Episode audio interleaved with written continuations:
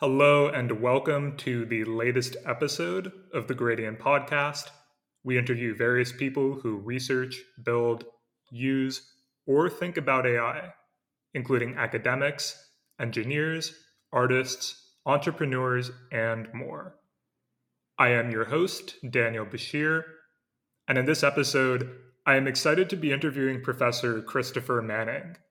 Chris is the director of the Stanford AI Lab and an associate director of the Stanford Human Centered Artificial Intelligence Institute. Chris is an ACM fellow, a AAAI fellow, and past president of the ACL. His work currently focuses on applying deep learning to natural language processing.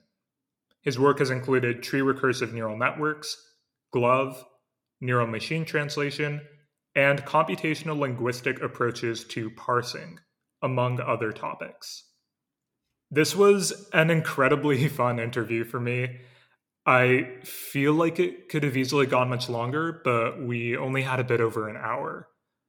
I think Chris's background and research is incredibly fascinating. And if you're interested in anything we talked about today, there are many, many rabbit holes for you to dive into. One particular area we didn't get to spend too much time on that I thought was pretty fascinating was neurosymbolic systems. Some of Chris's work in this area includes memory attention composition cells and neural state machines. You can find these as well as a lot of other interesting papers to dig into on his Google Scholar. And I'll also make sure to include links to some of the papers I read in preparation for this interview in the episode notes. If you're not already subscribed to the Gradient on Substack, or wherever you're listening to this podcast, just hit that subscribe button and you'll receive a notification whenever we have a new episode. And as always, your ratings and reviews are incredibly helpful for us. If you've been enjoying the show, we'd so appreciate it if you'd leave us a rating wherever you're listening to this. But without further delay, here is Chris Manning. So, I, I, guess I'd like to begin this episode where we always do with our guests, which is to ask how you got into AI in the first place.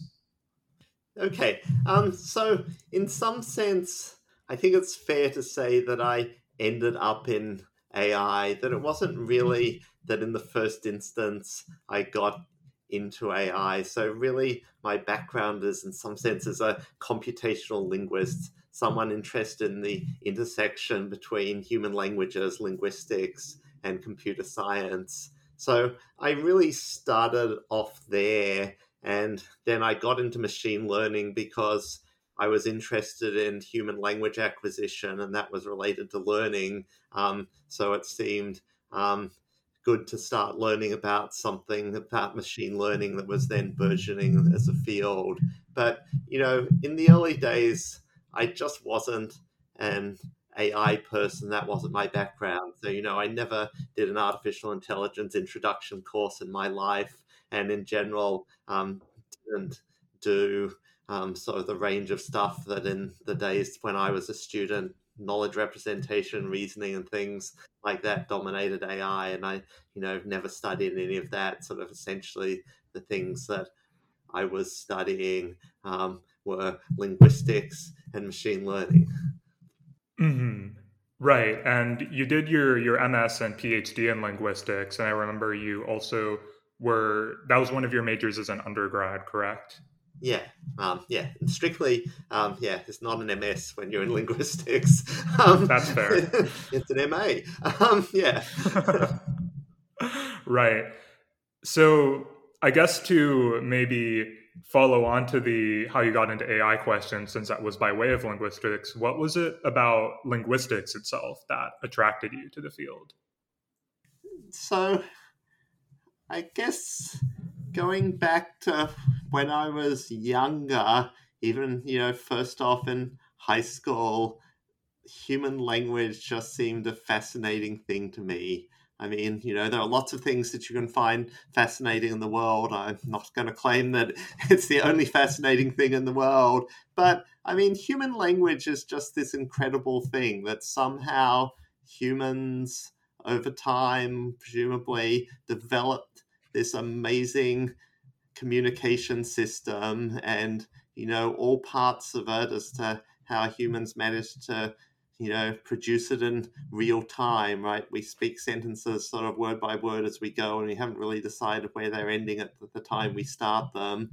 We manage to understand this stuff coming very rapidly into our ears, and sort of perhaps most amazingly of all, um, little kids with amazing alacrity manage to um, acquire these um, human languages from the people around them. So that just really interested me and other aspects of linguistics as to how different languages varied and things like that. Um, so that was something I sort of just thought was interesting. So actually, yeah, when I was an undergrad, I started, you know, intro linguistics my first um, semester. Yeah, and I know you've spoken about the particular phenomenon of child language acquisition, right? How children go so quickly to picking up what I guess Chomsky described as, you know, this recursive structure of of language and that being a really interesting growth as opposed to if we look at today's transformers and things like that that just have to look at these massive corpora of text and some of the later work of yours we'll, we'll discuss i know you observe some really interesting facets of language that they seem to pick up, but it doesn't seem nearly as efficient as something like a child. I'm curious how you think about that. I mean, I think that's right. And I think that that's a remaining challenge for machine learning that humans have an ability to extract signal and learn from things in their environment, such as um, hearing some language that just still seems an order of magnitude better than what our current machine learning algorithms can do. So, yes, it's absolutely amazing what modern deep learning systems like GPT-3 or all those other models, there are many other ones now around, um, can achieve. But, you know, they're being trained on billions of words of text, whereas, you know, kids have become pretty competent language speakers when they've been exposed to tens of millions of words of text. So there's sort of orders of magnitude difference there. Now, of course, it's a little bit complex, right? I mean, although things are now changing um, with multimodal foundation models, but for something like GPT-3 or various other models of that sort, LaMDA, um, OPT, you know, all those models. I mean, that for the text only models, to some extent, they're compensating for the lack of any other kind of input signal by taking advantage of at least seeing billions of words of text, whereas um, little kids in normal circumstances do have this video signal that's coming in continuously as well. And that obviously helps with learning and other things help as well. I mean, it's been in child language acquisition and in general child learning and general interaction with a caregiver is clearly an enormous enabler of language and in general child learning and it's sort of very well known that simple passive observation doesn't give you the same ability to learn as interaction with a caregiver. And well, something like our large language models, well, they're simply passive observers of data. Yeah, that passive observation and also the distinguishing the fact that the large language models accepting, you know, multimodal ones like CLIP and so on are really only exposed to language is a really interesting point and something I was thinking about at the beginning of what you said there. Because, in a very real sense, as you pointed out, child language acquisition, my acquisition of language that's aided by all these other senses I have, right? And that language is, in some sense, grounded in my experience of the world. And you can almost, in the reverse sense, activate that very real experience, that grounding by means of language alone, but it kind of had to have that experience in the first place. And it seems to me like you've got a language model that is purely trained on text and does not have that kind of back and forth, right, between the language and this groundedness in the real world. So perhaps there's a lot of efficiency, something very real there that you're kind of losing just with the I suppose, training on corpora of text alone. Yeah, I mean, I think that's right. That getting um, both the multimodal input, the ability to ground between language and the world, and I think the interactional um, part of doing things together with other human beings who use, you know, many signals, right? That human gaze is very important, right? That often points out objects under discussion. So there's a lot of extra information that is helping learning. And, you know, I think that for those reasons, you know, something that we should um, really be working on these days is much, much more work on grounded language learning where we are building, um, you know, perhaps artificial environments, not the real world, but multimodal environments where we can study learning. Um, so that's something I'd really encourage. But, you know, there is a lot of debate here and there's a lot of complexity. I mean, you know, so two other points I could make. Um, you know, what one is that, you know, it's very easy to say, oh, yes, we should be doing grounded language learning.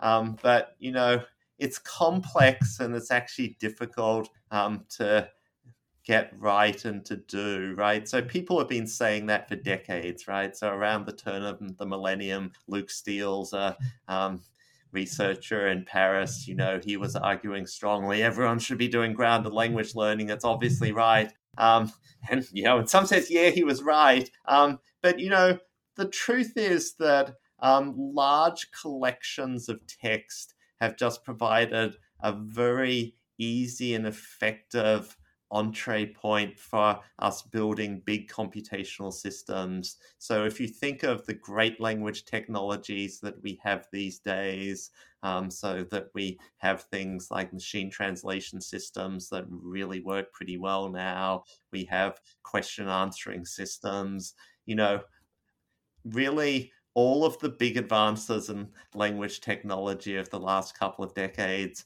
have come from collecting big piles of text and building text only systems. They haven't come from people trying to do grounded language learning. Yeah, I suppose to speak to that complexity, there's one recent example that really strikes me actually. And I think it was the difference between some recent multimodal models. Specifically, I was thinking about DALL-E 2 and Imagen.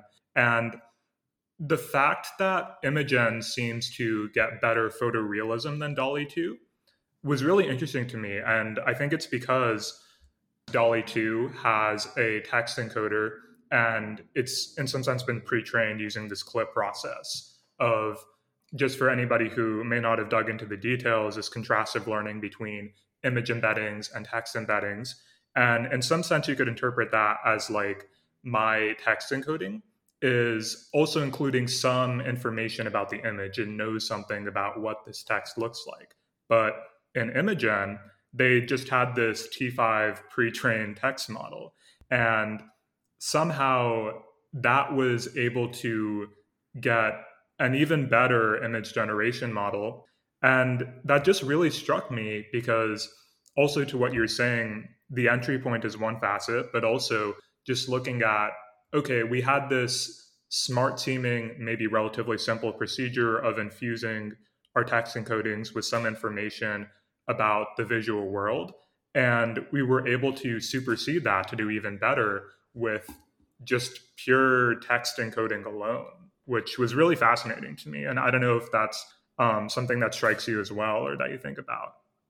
Yeah, absolutely. I uh, 100% agree with that. I think that that was a fascinating result. Um, and yeah, so, um, well, you've described it pretty well. But yeah, so, um, you know, DALL-E um, does pretty good um, language understanding in a number of ways and shows effective multimodal learning. But then, you know, it's not so great in quite a few parts of sort of language understanding and sort of then connecting between language and what's in the world faithfully. You know, if you mention objects, they appear, but if you start describing more complex scenes, a lot of the sort of language understanding and the relational knowledge appears to just not be there. Um, and so then it was sort of just super interesting that um, the Google researchers showed how by sort of taking this, you know, model that was trained only from text and combining it um, with a sort of neural generative image system, that they could produce um, much better results. Um, I'm not sure how you meant to pronounce the name of that model. I'd, I'd, sort of thought to myself that they maybe hoped it should be pronounced Imagine, but I've mm. I've never hmm. actually spoken to the authors about it, so I don't know actually um, what the right answer is as to whether it's Imogen or Imagine, one of the two, I guess. Um, but one way or the other, I mean, this actually relates to something that has been debated quite a bit um, in the natural language processing, but also, you know, going off into the linguistics philosophy of language communities. Um, so, in recent work, um, one prominent paper um, is the paper by um, Emily Bender and Alex Koller um, from a couple of years ago in ACL. And they wanted to argue for a fairly traditional position about um, the sort of grounding of language where you have um, words. This is sort of the Saussurean position that goes back to the early 20th century of that you have words that are the sign and that they signify something in the world. And meaning comes from the mapping between the sign to what is signified. And so they argue for a very strong position that because a model, there's a text only model, whether it's um, GPT-3 or the one that was used um, in Imagen, um, since the language model is trained only on a whole lot of words, it has no meaning, no semantics, no understanding whatsoever. All it's doing is sort of learning patterns of word sequences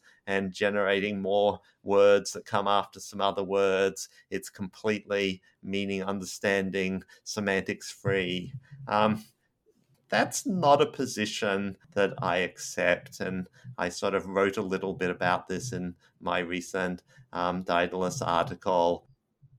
I think we have to accept that meaning can arise between connections, between symbols in various ways. One form of connection is from a symbol, a word, to its referent in the real world. But you also have connections between symbols and other symbols in um, textual discourse. And I think this we see this sort of everywhere. We see this um, when talking about more abstract things. I mean, lots of the things that we talk about as abstractions, they have no physical form to point to, right? That, you know, a lot of the stuff that we're dealing with in um, machine learning all of the time, right? I sort of can't point you at um, okay, here's a VAE, or uh, you know, look, here's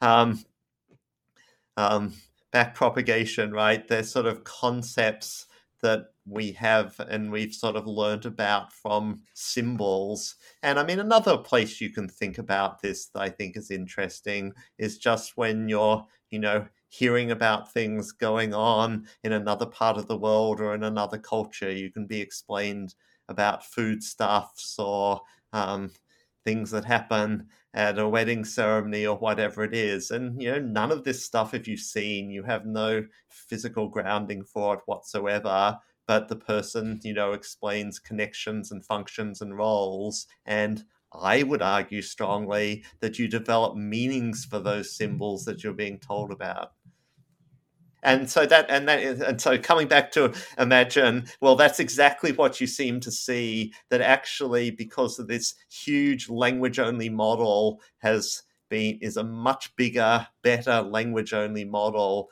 that it actually has a far better semantics, understanding of language in the world. And so when you simply hook it up to uh, a neural image generation system as they did, okay, and do some further training, but you essentially hook it up, um, it's showing much greater faithfulness of turning languages into images. Yeah. So we have jumped forward in time here, but I did want to linger on this point you were making about not accepting the semantic free picture of what these language models are doing, because I think the point you're bringing out there is really fascinating. Just that meaning in language is not necessarily intrinsically tied to this groundedness in the world. And I feel like I also kind of come at this question from some different frameworks. In in metaphysics, there's a lot of people who describe, I think, the way in which we construct knowledge in different ways. And in some sense, you might say that on some views, we are almost pre-trained as it were with inputs from the beginning right? I have some experience of the world and then i can go from there and make syllogisms and establish new knowledge. And in other senses you might say that i can wrestle out new knowledge purely from the realm of abstraction say in areas like geometry and there's different views, I suppose, on whether this is possible or how exactly this comes about. But that seemed to be an interesting connection for me when you were speaking about this idea of my perhaps being able to construct a new composition of things I've experienced in the world or a new composition of just concepts existing in my mind. And that composition can be created, can be activated within me by as you kind of pointed out, maybe a person from another culture explaining some things um, in terms that, you know, maybe I can understand saying, you know, we have this in my culture. It looks like this set of things that you might be aware of. And that's something I can just put together in my mind. And maybe it doesn't mean the exact same thing to me as it means to the speaker of those words, but at the very least, I can construct this knowledge, this idea that is entirely new for me which um, I thought was just kind of fast of a fascinating point you made. Yeah. Um, yeah, and so absolutely. Well, so I'm definitely not a philosopher, and these are difficult questions, many of which have been debated for centuries. Um, and, you know, I'd even say I'm not sure I really know what the full answer is. So, I mean, clearly for little kids, um, you know, experiencing and manipulating the physical world is incredibly important for them to starting to learn right you know at least in the modern western world that's when you have you know the kid on the floor with their blocks and things that they can knock over and wrap around themselves i mean that's incredibly important um, and um, human beings are sentient in the sense that they feel things. And so um, this embodiment and sort of groundedness in the physical world is clearly extremely important to being human and bootstrapping learning. And so, you know, I certainly at least want to say that, you know, as human beings move on, that we can, you know, move beyond that. And then there's lots of stuff we learn and lots of meaning we acquire um, purely in sort of the ethereal world of talk and symbols and looking at math textbooks and whatever else it is. And that stuff is then no longer um, learning that, being dependent on, you know, physical grounding. The, the thing that's harder to have a good position on is, well, could we, how far could we really get without the first part? Because, I mean, to some extent, um, when someone you know is explaining to me um, about you know some food that they ate wherever it was right? Something in you know india or something in colombia wherever they were right? They're likely to partly be using metaphors to connect it to things that i have seen in the physical world in other places right? Um, and so you know it then comes down to questions of, well, if we'd never tasted something sweet in our life, um, what kind of a sense could we get of someone describing um, a sweet dessert food? Yeah, that's very much like the, I suppose, thought experiment, right? When Mary saw the color red, where it's like, okay, maybe she knows everything about how the color red works in terms of wavelengths and the way it hits the eyes and all of that. But then we have this question when she experiences the color red for the first time, finally, does she actually learn something new?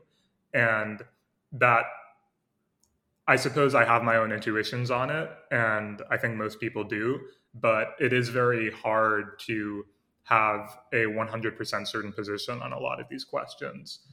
I think we spent a really long time on this fascinating set of questions, and I do actually kind of want to keep this as a through line because I think that there's a really interesting discussion here that can inform some of the further discussion on maybe NLP and language alone. And so I'd like to jump back in time a little bit just to talk about what sorts of problems you were working on precisely during your PhD in linguistics and what you were interested in at the time? Um, so certainly for doing a PhD, um, what I was primarily interested in was getting into natural language processing or computational linguistics. So um, I'm Australian, so you know why I came to the US in the first place was really at you know this was sort of 1989 90 period thinking about this you know there was really um, nothing you could do in Australia for um, natural language processing. And so it seemed like, oh, what I maybe should do is um, go to um, grad school in the US and be able to um, learn something about this. Um, and, you know, NLP, AI, just, you know, in around 1990 time, just wasn't like it is today, a sort of big burgeoning field, right? It was pretty small. And, you know, in particular um, for NLP, you know, there are a few places that had various things, but, you know, a lot of places had just about nothing. And, you know, so it wasn't even then clear whether I was going to be, you know, in some places I applied to CS PhDs and in some places I applied um, to linguistics PhDs. And well, I ended up at Stanford in the linguistics PhD program. And, you know, Stanford had produced a number of um, people who worked in computational linguistics, but it was a sort of a funny situation actually, because at that time there was no one in computer science that worked in NLP. I mean, there actually had been decades earlier, um, but not around um, the early 90s. And although a kind of a number of computational linguists um, had come out of the linguistics department. It wasn't really because of what happened in the linguistics department. It was because um, around Stanford that there were a number of companies or institutes that were actively involved in doing computational linguistics. Um, and yeah, they're they're different different places to the ones that dominate today. Um, but there was um, SRI, um, there was Xerox PARC, there was Hewlett Packard. Um, that they had um, groups doing computational linguistics, and so in some sense, I had a sort of a two part life as a grad student that was sort of split between um, linguistics PhD at Stanford and doing computational linguistics things. Um, for me, it was at Xerox PARC. Can you tell me a little bit about how your experience of the academic life of a PhD, so doing linguistics at Stanford, maybe differed from what was going on at Xerox PARC if you felt there was a significant difference? I mean, there's definitely a significant difference just in subject matter. So, you know, for, for the linguistics PhD, um, it was studying, you know, different areas of linguistics. So, you know, syntax, structure of human languages, language semantics, meaning, phonology, sound systems, um, that, um, as well as things like language acquisitions, psycholinguistics, right? It's sort of a general linguistics of sort of try the science of how languages work and how they vary and you know that was all stuff that i was interested in right so that i'd you know, as an undergrad, I'd been majorly interested in linguistics. So, you know, I had no objection whatsoever um, to learning a lot more about linguistics. And indeed, my PhD thesis um, was linguistics, linguistics. It wasn't a computational PhD at all. Um, but um, for the what I then saw at Xerox PARC, you know, really I saw two very different things there, um, and that was sort of very formative actually. Um, so, you know, for the job I was initially hired into, that was um, traditional NLP. So, you know, NLP in some sense started in the 50s with work on machine translation, um, but, you know, it grew with the symbolic um, knowledge based AI of the 60s, 70s, and 80s, where people were building rule based systems so that you're building explicit lexicons, grammars, hand built parsers, and building up um, systems that sort of did translations in some sense, you know, human languages are different, but in some sense, not so different to what you're doing for programming language compilers of how you're sort of parsing up um, the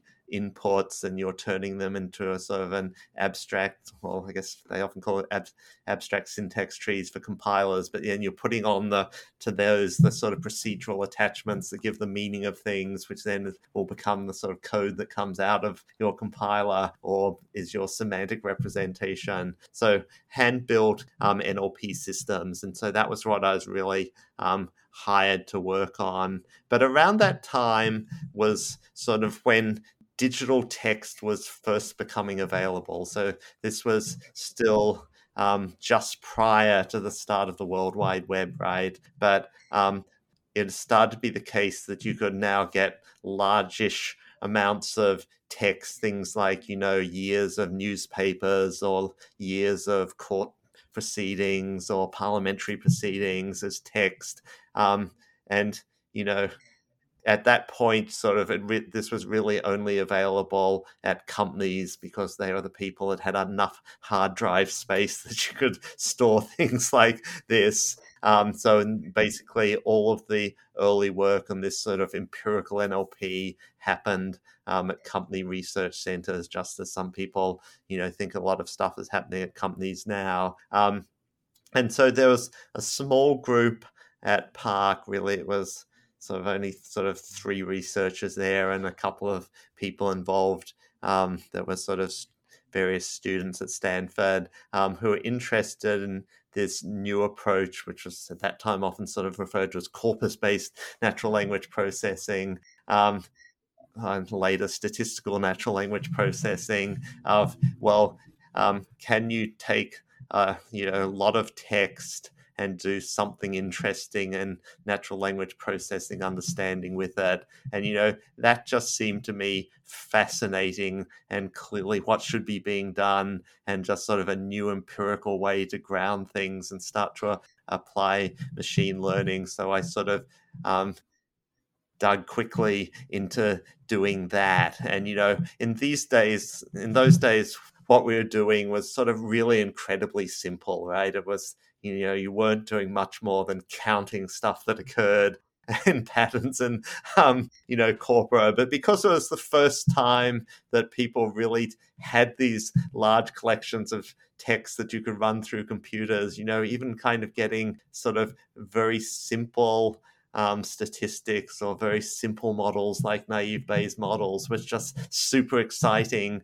um, because it hadn't been done before, and you could already show that you could do interesting things with classifying texts or predicting parts of speech or words on the basis of this. Yeah, it's interesting to look at the the shift that was seeming to occur at the time you articulated the move towards corpus based learning. And I know that's reflected in some of your own work. You referenced the automatic acquisition of a large subcategorization dictionary from Corpora paper. And there's a lot of other interesting stuff around this period. I know after your PhD, you worked on this probabilistic parsing using left corner language models. And one thing that kind of stuck out to me in, in looking at this paper, um, there was this problem that maybe the way I articulated it to myself was our current models don't quite capture what's observed in language empirically, right? We have these formalisms about grammar, about the way language works, but when you and I are speaking colloquially, we don't always obey those those formalisms. And so perhaps the answer here is let's come up with a slightly better model or formalism or set of rules. And also a little bit later, I think after this paper, in your 1999 book, Foundations of Statistical NLP, you discuss the rationalist and empiricist schools. Could you tell me a little bit about the state of the debate at that time with these rationalist and empiricist schools and perhaps how it weighed on the ways people were doing NLP at that time? I imagine, of course, the empiricist floating towards, you know, corpus-based learning and things like that. But if you could tell me a little bit about um, how that maybe mapped onto your own work. That would be really interesting. Sure. Yeah. So, um, so for work from the 60s, 70s, and 80s, you know, there was lots of interesting natural language processing work that was done, and a lot of it was quite connected to and strongly influenced by work that was also taking place in linguistics, where people were building up sort of formalisms for um, syntactic structure, which were, um, you know, perhaps not exactly not only sort of strictly sort of rule based, but sort of based in logics of the same ways that were being used for knowledge representation and reasoning then. But, you know, that was able to give quite you know deep accounts of the grammars of languages and how you could kind construct meanings of sentences by semantic compositions of the pieces of sentences, you know, elegant, insightful, and deep theories that connected together sort of linguistic theory with doing implementation. And, you know, in many ways, there was a nice picture there that you could formalize a linguistic theory that went from words to syntax to semantics, and then you could do have an implementation component, a parser, and sort of meaning constructors, and there, there was this sort of close map between them, um, and you could describe you know grammars and meaning construction declarative ways, and then build these structures with parsers. Um, you know, I you know at the time there was a lot of interesting stuff there that I that I really liked and worked on quite a bit. But on the other hand, there were these huge limitations. And so to mention two of them, you know, one of them was these grammars were completely um, based around, you know, formal, um, correct grammar of the you know majority um, dialects, sentences, and if you had a sentence that was in the completely perfect form, well, um, you could hope to parse it up and say, oh, look, this is the semantic structure, um, and all was good. But, you know, they're completely inflexible, reflecting this kind of um, strict logical basis. So, you know, there are all kinds of um, things that happen in the world. So, you know, although English is normally regarded as a language, unlike many other languages where you have to say the subject um, of a sentence. Um, the fact of the matter is, in conversation, um, we sometimes don't, right? So we'll, um, I can say to you something like, seems really difficult, doesn't it? Where I've dropped the subject of the sentence. And well, you know, as soon as you did something like that, um, well, what you got back from the systems that were built in the 80s you know, well, it was either sort of no or does not parse or whatever. You just got nothing, right? It didn't um, go through this logically based um, reasoning system to, you know, something failed to unify or to be completed, and it was just n- nothing there. Um, so, um, you know, that was is kind of hopeless if you're actually wanting to consider using anything for um, real human communication. But the second way in which they failed is human languages are massively ambiguous. Most of the time in conversation, um, people just don't notice the ambiguities of what people are saying. You know, every now and again, there's something that people do notice and they think it's funny or something like that. but you know, it's only the tip of the iceberg. That the vast majority of the time, um, to the hu- the human um, listener, it's just super obvious what the person's intending. They just understand that, and there's, there's they never notice that there are other possible things that could have been intended. Um, but you know, there are all of the way, all sorts of ways in which there are ambiguities in human languages. So, you know, there are part of speech um, ambiguities as to whether words are, say, nouns or verbs, right? So, a lot of words in English, pretty much all nouns really, you can turn into a verb if you want to. Um, but, you know, lots of them are commonly used both ways. So, you know, make can be a noun, a make of car, or speak to make something as a verb. A cake is can be a noun, but, you know, you can cake something onto something, right? So you get part of speech ambiguities like that, but then you get a lot more um, syntactic ambiguities. So English and in general languages are full of prepositional phrases um, like um, with a knife. Um, and whenever there are prepositional phrases in English, they're ambiguous as to what they modify. So um, that if you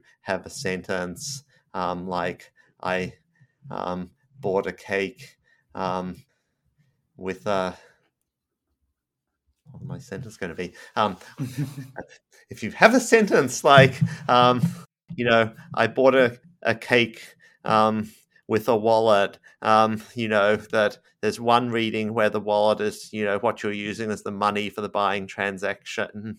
Um, the other one is that the cake somehow has a wallet and the decorations on top of it or buried inside it or something like that, right? That, you know, um, that's a sort of a bit of a silly example, but you know, syntactically, it's always ambiguous as to what it modifies. Um, another example is when you have conjunctions like and or or, that in complex sentences, the scope of those conjunctions as to how much they modify is ambiguous. So, you know, the analogy I sometimes use for programmers is right that most programming languages, um, something like, you know, C or something like that, right, that they have this rule that when you have an else, it's construed with the closest if and if you want to have it construed with some other um, if, you have to use um, curly braces to make it clear.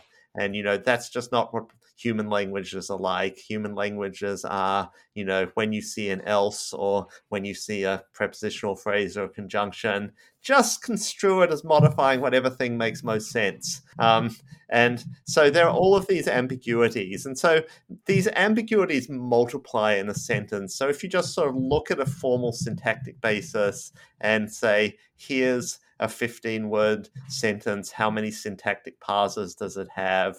I mean, the answer is commonly not hundreds. The answer is, oh, it has tens of thousands. Um, and well, you know, the 60s, 70s, 80s NLP technology, you know, essentially had no answer to that, right? That if you gave it a, out the parser, even a sort of a pretty toy sentence of eight words, it'd just come back and say, according to the grammar, this sentence has five parsers. Here they are.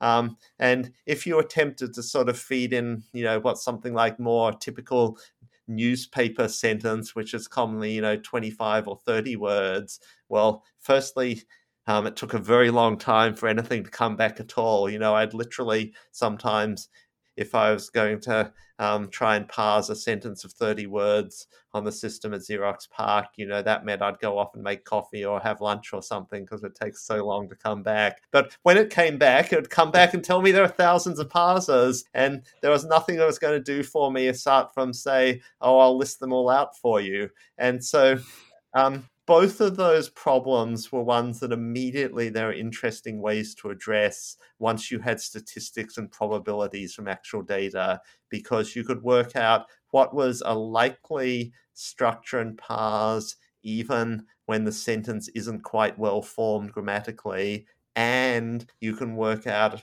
for the different possible parses of a sentence which one is most likely intended, even if your sense of most likely intended is just simply, oh, what is most common based on the statistics in my corpus, nothing really about sort of interpreting um, the um, discourse of the, the speaker. Yeah, the there's definitely a pretty important power in having that statistical information based on a corpus. That's I think actually maybe a good segue into another period of time I'd love to discuss, which is the the 2010s. And here again, we kind of see a shift perhaps around this time and approaches with, that people are using for NLP. We had the AlexNet moment very early in the 2010s. Your own work started looking into neural sentiment analysis. You, um, one of your greatest hits, of course, was the GloVe paper. You looked at attention-based neural machine translation later in the decade, and there's a lot of really interesting thoughts here. I know that you've spoken about um, GloVe and its main contribution as sort of establishing this um, connection between matrix factorization methods and shallow window based methods. And there is an interesting connection, I thought, between this and the ideas of, of global and local attention and the effective approaches to neural machine translation uh, paper. And I was wondering if you could maybe speak a little bit to the symmetry of ideas there, where you know global attention is sort of allowing us to look at an entire corpus or set of words, um, and maybe how that maps onto what you were thinking about earlier in the GloVe paper. Huh. Okay, I hadn't really been thinking so much of that connection, I think, but um, I can see that there is a sort of a connection there. Yeah, I mean, it's certainly an interesting thing that is part of linguistic structure. So that on the one hand, locality is really important in language, that a, a lot of what happens in language is stuff that's nearby, that the words that you know the words that connect together um, in syntax and meaning are normally words that are nearby and indeed the generally believed idea of how sentence meanings are constructed by principle of compositionality is that people are building up from smaller units to larger units in a process that's sort of based on locality. Um, but the global view is also important, and that people are picking things up from the broader context and using the broader context. And so, and that's something that's been pushed a ton in recent work. So, starting off with the attention models, um, but then even more strongly in the more recent transformer architecture, which really ushered in these large language models have been so transformative. Um, that those models have then used global attention so that you can look at and build associations, features with absolutely every word in the sentence. And, you know, on the one hand, that's been incredibly useful and is in part what human beings do that um, that humans are following along the whole discourse and can see connections and connotations that arise over big distances. But there's another way in which it seems a little bit unhuman like because a lot of human meaning construction seems to be happening much more locally. So, yeah, there is some sort of playoff between the global and the local. Um, specifically for the GloVe model, I mean, the idea there was sort of partly more rooted in history. Um, so that GloVe was preceded by the um, more famous word2vec model that had been introduced by um, researchers working at Google, Tomas Mikolov and colleagues the year before. Um, and it was sort of built as a local model and it produced, um, you know, quite very good results. Um, but it wasn't the first model by any means that was using distributed representations of words. And there, there'd been an older tradition that goes back to about 1990 of the latent semantic analysis tradition, which by um, traditional um, linear algebra techniques, um, singular value decompositions, had built distributed representations of words on a global basis. One of the major uses of it was actually in information retrieval. Um, and for various reasons, at least at the time, it hadn't sort of worked nearly as well. But that contrast between local and global and that sort of comparing those historical traditions, that was sort of most directly what led into our thinking in the GloVe algorithm and wanting to sort of do something to connect those two ways of looking at things together. Yeah. I suppose also maybe moving into a, a slightly different topic from this, besides the I suppose, higher level vision of global and local considerations and forming representations of, of language throughout the 2010s, I suppose, in line with the shift that deep learning itself has taken, it seems like you explored a number of different ap- approaches for types of neural architectures with which to approach the various problems of NLP. So you had GloVe, um, in other senses, you were looking at tree structured neural networks. And later on, and I think you brought this back a little bit, you looked at neurosymbolic approaches as well, in addition to some of the more traditional transformer models. Could you tell me a little bit about what that shift was looking like for you and your students in navigating this sort of parallel development of deep learning and also trying to figure out what are the right sorts of architectures for us to tackle the problems we're interested in. Sure, that'd be fun. Um, yeah, and yeah, there are different threads, and in some sense, this is a history that's still unfolding. I mean, it's been a decade or so, but I feel like we're still in the middle of it. Um, so, you know, firstly, so firstly, there was the idea of having distributed representations of words. And, you know, that was a powerful idea because rather than simply having symbols for words, and the problem is with symbols, there's sort of no natural notion of similarity, that as soon as you have distribu- distributed representations of words, you can have this multi-dimensional form of similarities between words and that lets you do a lot of interesting things semantically that just weren't possible otherwise. It even lets you do a lot of interesting linguistic things because the meanings of words change over time and you can model that much better once you've got distributed word representations as some people including some students working with my colleague Dan Jurafsky have looked at. Um, yeah, so that that was sort of one um, sort of really interesting development that powered quite a lot of NLP research, including students that I'm working with. But there was the, then the more general idea of well, how can we make use of neural networks um, for doing things with language? And you know that's something that has an older history because there'd been an earlier boom in neural networks in the sort of 80s till around the beginning of the 90s, 92 or something, which was then referred to as the connectionist or parallel distributed processing era. And in those eras, essentially what the tool was was a fully connected feed forward network, which normally only had one hidden layer, right? That was um, the tool that was being used. And at the time, people certainly coming from a linguistics direction, but also most of the NLP direction, felt that these models were just completely um, inadequate. I mean, I think they even offended a lot of people, and a lot of how that was, tr- why that was, was because they didn't have any of the structure of human language.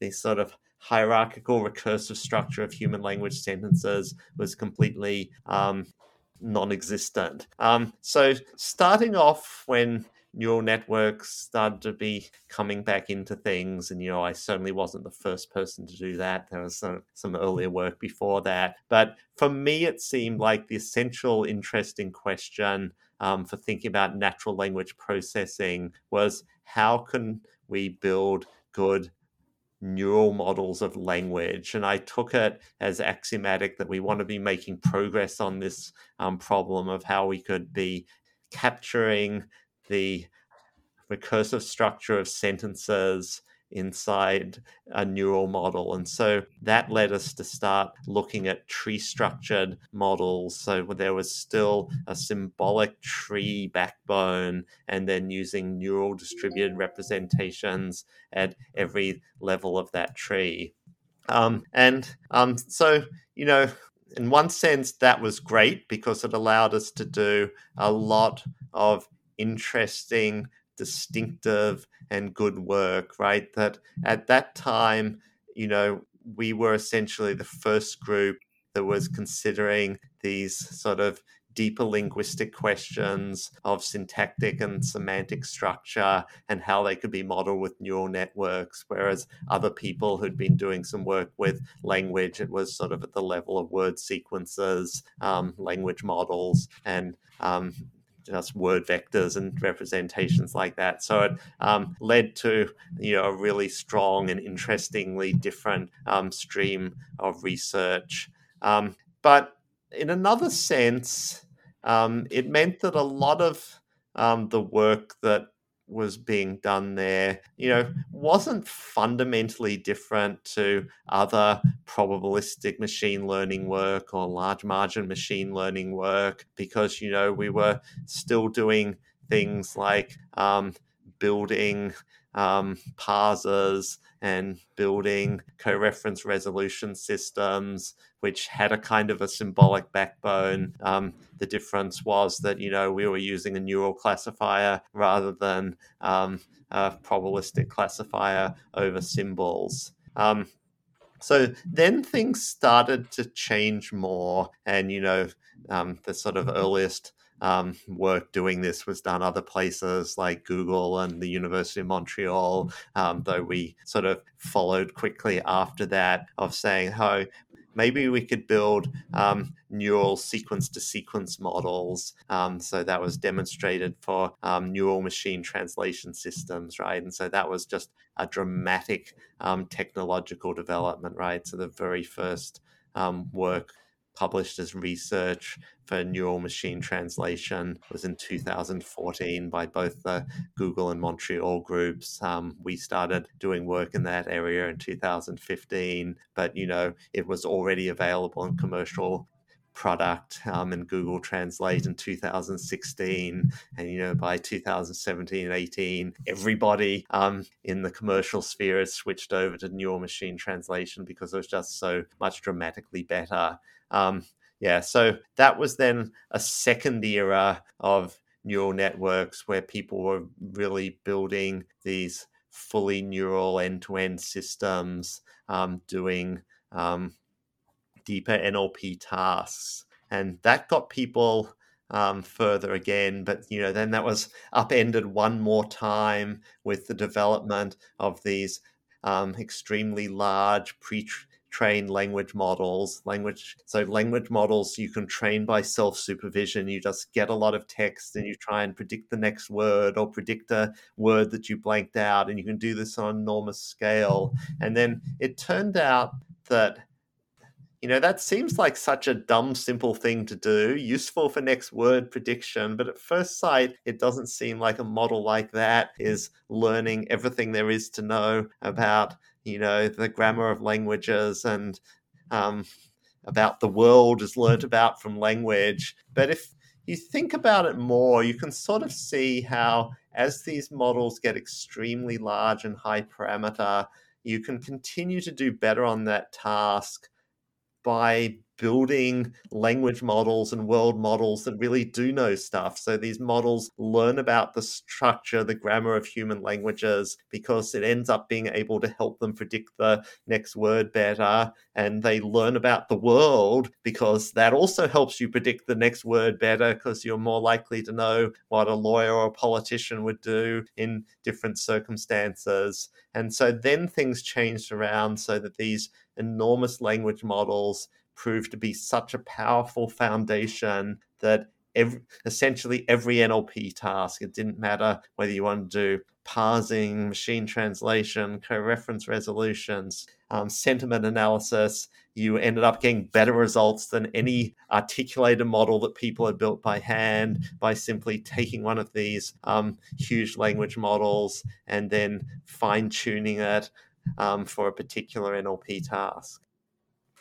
And it's pretty fascinating, I think, in some of your investigations, just looking at how these gigantic models pre trained on a very simple task predict the next word from a sequence of words. as you've pointed out, do pick up really interesting information about language. In fact, you had this paper finding universal grammatical relations in multilingual BERT, and you, I think, interrogate it with the structural probe idea and compare it to what exists in this universal dependencies taxonomy, a project I know you're very heavily involved in. And one of the findings in there that I thought was really neat was that I think you said while universal dependencies categorizes adjectives together, mBERT is able to separately cluster pre-nominal adjectives, ones that come before a noun, and then post-nominal adjectives, like what you might find in, in French, for example. And it's very interesting just to see how you're not even imposing this linguistically inspired structure on these networks, yet they're able to do lots of cool things. I suppose to um, get us towards some wrapping up thoughts, because I want to be cognizant that we're running up against time. I also know that in some of your talks, you've declaimed this sorry state of affairs we're in, that these transformer models that don't seem to encode any of our knowledge about language seem to do so much better than these more hand tuned methods where we're incorporating more of that information. And You've also given talks like more neural symbolic systems in which you think that we maybe need to leverage the strengths of attention based architectures, perhaps, but, but reintegrate some of this linguistic uh, knowledge. Could you speak just a little bit about that? Sure. Um, yeah. So, I mean, I'm not sad that we're showing that these sort of very general, powerful models with fairly little inbuilt structure can learn a lot of linguistic structure. I mean, with my linguist hat on, I actually think that's absolutely fascinating and powerful and is in something that's sort of interesting from a linguistic perspective because, you know, um, little human kids learning language, right? You know, they're not being show- shown grammar textbooks, they're not being shown the structure of sentences. It's not that someone's sitting down to and trying to explain to them how to construct a the meaning of a sentence by working out the, the main verb and here's the subject and here's the object, right? They're just hearing a lot of linguistic input in a rich context and that they're figuring it out. So the fact that we're now at last able to build um, computer systems that can do the same, I think that's fascinating, powerful. It actually harkens back to, you know, before the rise of Noam Chomsky, um, American structuralist linguists, you know, one of their goals was to, to seek linguistic structure discovery devices. I mean, they didn't really have much idea of how to do this because, you know, this was um, really back in the 40s, 50s before anything like modern machine learning existed. But, you know, that, that was a stated goal. And I think, you know, we're starting to see some ability to do that. Um, so I actually think that's fascinating, but I don't think we're um, yet at the end of the journey, right? Um, the transformer model has proven to be just hugely successful, right? It's it's so powerful and effective that it's kind of become the model for almost everything, not only um, in language now, but increasingly transformers being exported out, and we have vision transformers and transformers for genomics, and um, we'll start having transformers doing robotics too, I think. Um, but you know, in one sense, it's a really great model and it's extremely powerful. But in another sense, it's a very weak model in terms of its um, inductive biases or priors, right? That its starting off position is anything could depend on anything. Let's just try and calculate associations between any two things. That's with its attention operations. And let's see which ones seem to be true. And um, we'll sort of build from there and start to learn stuff. And part it's partly because of the weakness of that model in terms of priors that you need a huge amount of data um, to get anywhere. Um, and so I think we should still be looking for models with stronger inductive biases so they're able to learn and adapt much better on more limited amounts of linguistic input. And the the challenge then is how to get the right amount of flexibility with the right amount of inductive bias. You know, I think the kind of tree structured models that we were doing um, in the early 2010s, in retrospect, they clearly have too much rigidity um, and don't have the flexibility of transformers. But I still think when st- too much right at the other end of the spectrum, and somehow there must be a middle ground that's even better. Um, though, you know, it hasn't been trivial to find that. Um, clearly, still till 2022, Transformers are just the best thing out there, basically. Yeah, the, the inductive priors question is a really fascinating one. And I think, as you said, one that we'll really need to keep digging into going into the future just maybe being conscious of time again, um, if I can ask one final question. Sure. This is maybe just about your perspectives on research more broadly. There's there's a talk in which Richard Hamming said one of the characteristics of successful scientists is having courage. And specifically, I think he's speaking about the courage to work on important problems. And he speaks of the most successful researchers as well really being capable of asking themselves what are the important problems in my field.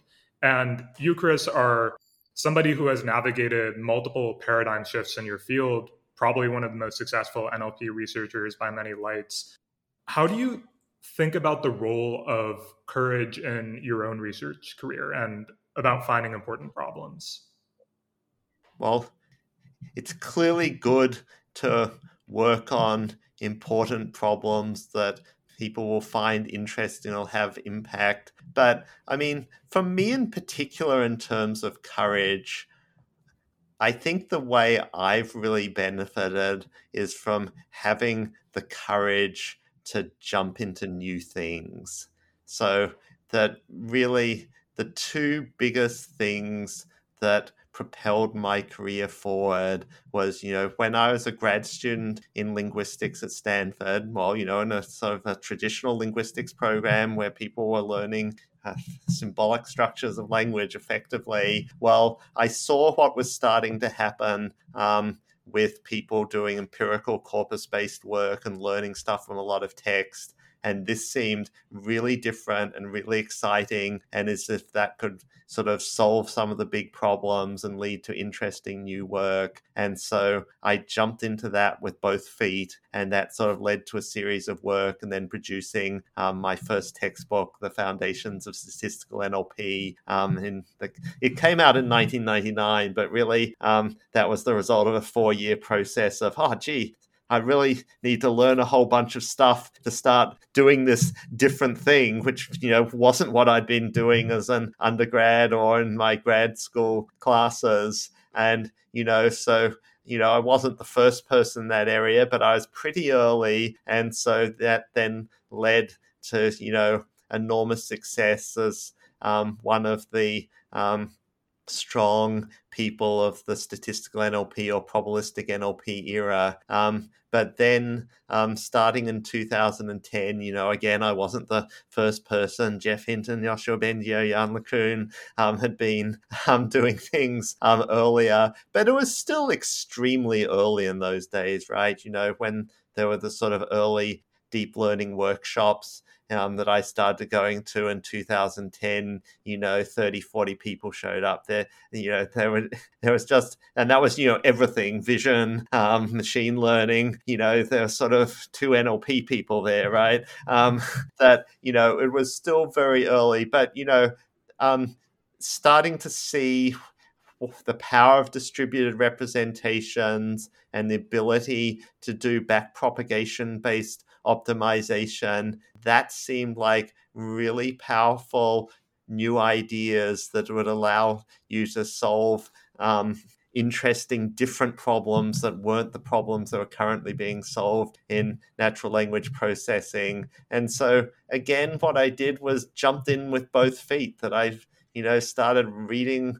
all of those papers, um, learning a lot about it. You know, it wasn't my original background. You know, these were all, you know, this is um, lifelong learning, as they say. You know, these were all things that I was picking up, um, going along and starting to sort of do research and teach about that. And, you know, again, you know, I got in there early and, you know, I sort of you know, in some sense feel lucky, right? That I sort of feel in a way that you know these days in the 2020s the graduate students are having to do you know really complex stuff with big models with difficult math to come up with something original. Whereas you know when i started doing things in the early 2010s it was pretty easy stuff. Um, but you know because it was early and i'd sort of gotten into it early you know all of that early work was then sort of super impactful um, super you know, well cited, tons of follow up. Um, and so, you know, the kind of courage that's really benefited me is combining, you know, having a good spidey sense out of where is something exciting and potentially impactful happening, and then saying, oh, this looks like it could really go places. Um, let me just abandon where I was before and jump into doing that. And that's really worked for me. Yeah, there there definitely is an exploration versus exploitation question, I suppose, and it, it does seem like sometimes diving into that really new thing that seems totally weird but could be very cool can often generate massive dividends. Well, I do think this is a, a perfect place to end, but Chris, thank you so much for your time. It was really wonderful speaking to you and an honor. Um, so thank you again. Well, thanks a lot, Daniel. It's been really fun having this conversation.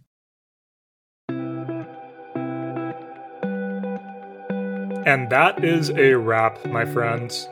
As I mentioned at the start of the episode, you can subscribe to The Gradient on Substack to receive not just this podcast, but also our articles and newsletters directly to your email. You can also visit us at thegradient.pub, where you'll find all of that as well as more information about the gradient and how you could even contribute if you're interested. And finally, if you enjoyed this episode, we would really appreciate your feedback. If you'd like to leave a comment or review, we'd love to know how we can make this series more interesting and informative to you. And with all that, I'll leave you until the next episode.